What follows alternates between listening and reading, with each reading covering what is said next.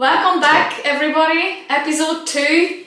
New logo. Stressless, Live More podcast. I'm Zita Berta and I'm here with Dr. Terry McIver.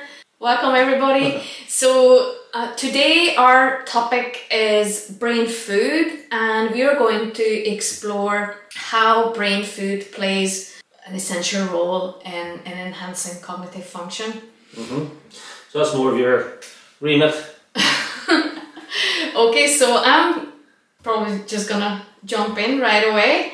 Okay, okay. so basically, brain food, uh, I suggest, is foods that are rich in nutrients and, and support the healthy brain functions and also play a crucial role in enhancing uh, cognitive um, functions and cognitive um, abilities. And basically, food has been viewed um, back in the past as just a source of energy for the body and also building materials.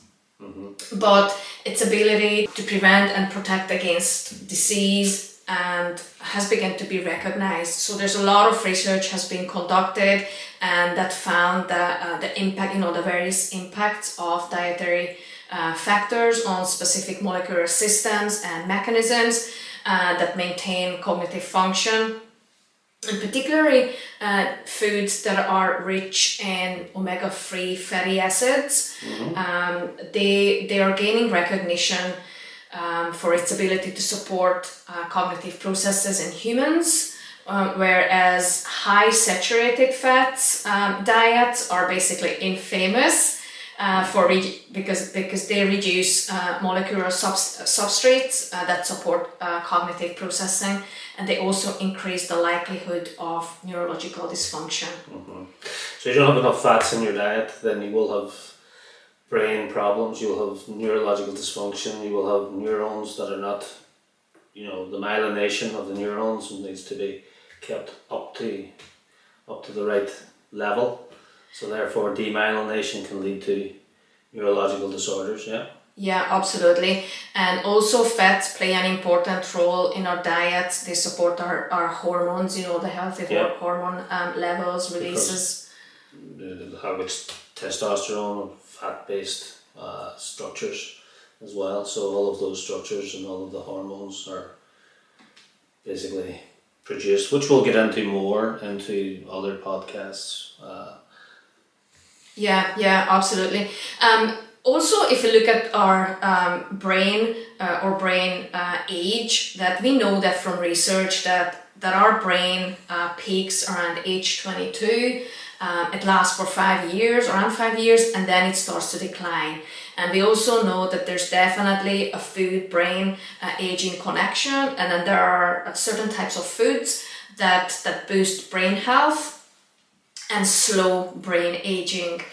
Now, when it comes to um, feeding behavior, there, you know, we have neural circuits that work in perfect sync with brain centers that control uh, energy balance and cognitive functions.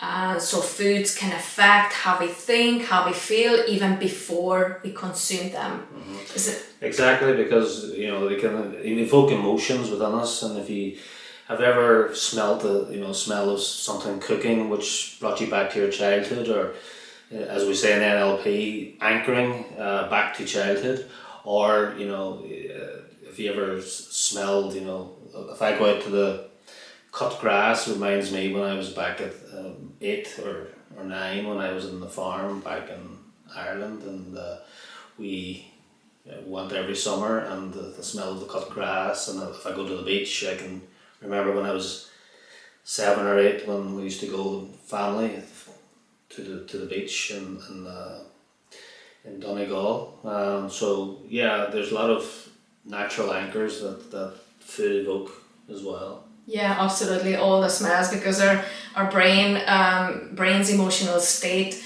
uh, changes when we remember foods or, or different smells um, through olfactory and. and you have auditory and you can have and you can have visual anchors as well of an auditory, if it's a sad song or a happy song, it brings you back to some time in your life where you were happy or sad, you know, that, that just brings you straight back. And you shouldn't really be listening to sad songs because you're your your body doesn't really realize that you're only listening to a song and you're not going through the you go through the process of of, of sadness, which you don't really want to do too often.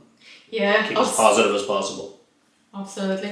Or it's like when you're passing uh, uh, by a bakery and then you smell, you know, that that particular bakery smell, that there's those lovely pastries and stuff, Yeah. and sometimes maybe you remember your your granny's, you know, apple pie or something, Yeah, so and then you can even taste it. Yeah, you can even taste, you know, your Yeah. your granny's uh, apple pie.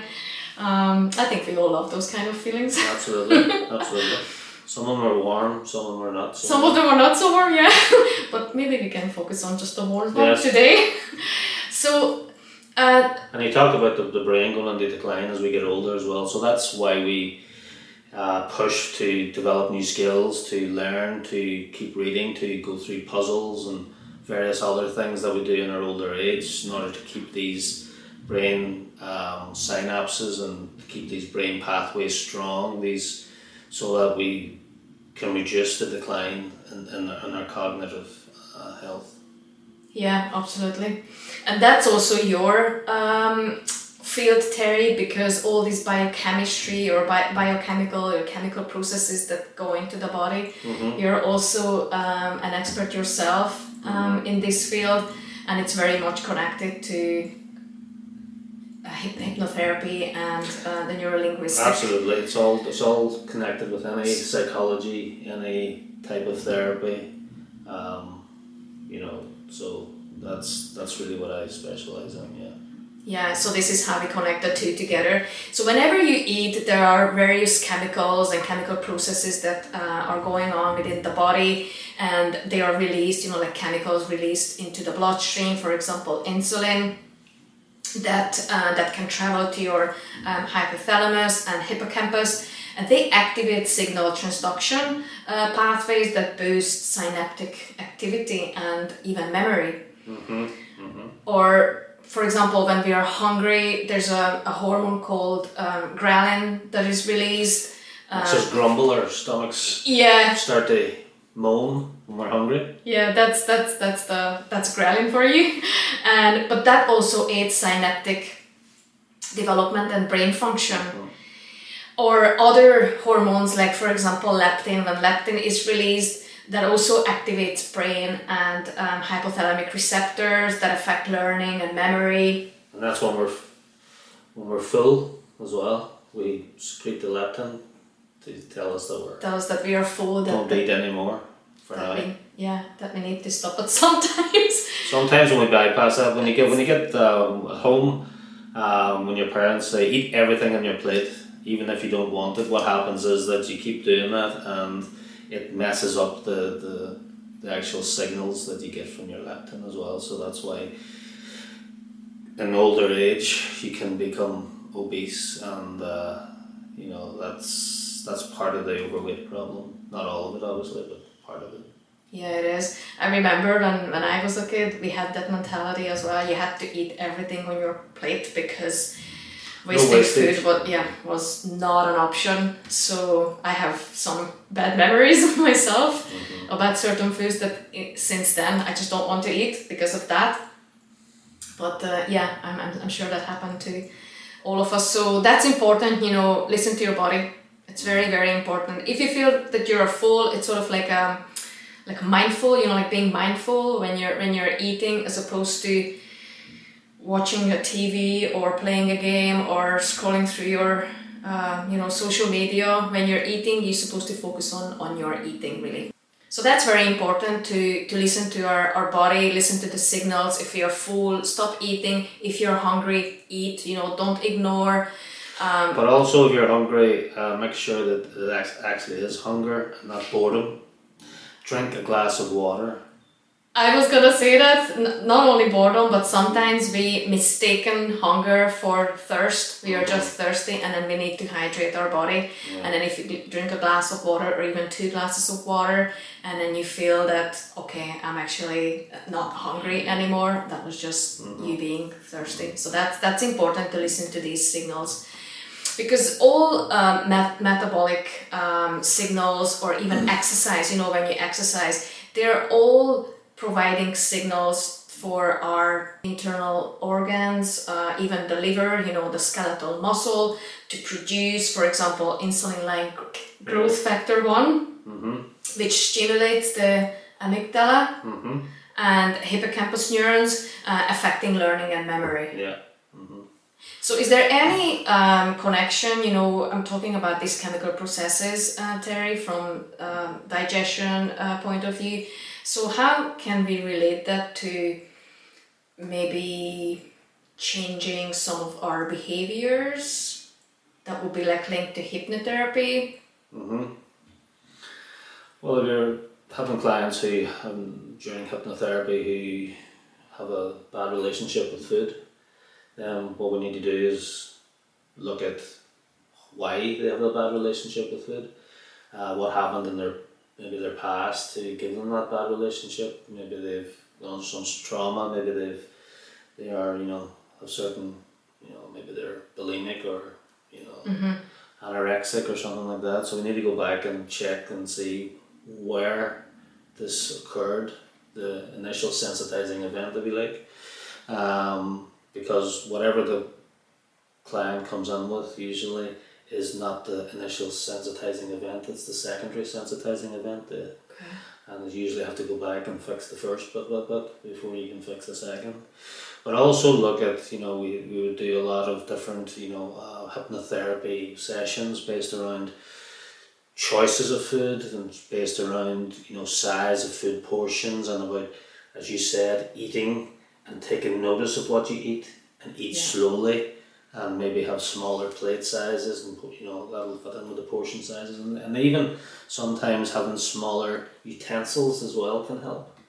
Yeah, you know smaller sized utensils yeah, absolutely. can help as well. So we go through all of that different thing but in future podcasts we'll talk about all of that type of and all those stages and what we go through as hypnotherapists NLP coaches and mentors as well Yes, absolutely. And, and then I would also like to talk about, you know, meal plans that would support, mm-hmm. uh, you know, the healthy uh, brain function. so as you as a fitness and nutritionist then that would be your meal Absolutely. plans That's and that's my that's my passion. You know, I, I love I really really love doing it.